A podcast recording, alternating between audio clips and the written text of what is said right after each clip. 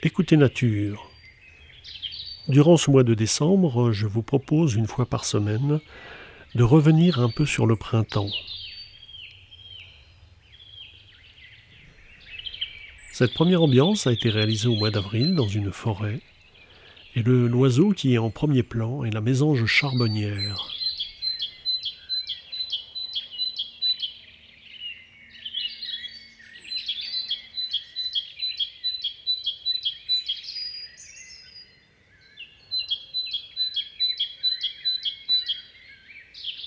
Elle se caractérise avec ses titu, titu, titu, titu sur deux notes répétées, et ça euh, pendant de longues minutes. Elle accompagne dans ce chorus forestier un grand nombre d'autres espèces euh, d'oiseaux, mais peu importe. Le principal est d'écouter avec attention ce merveilleux concert.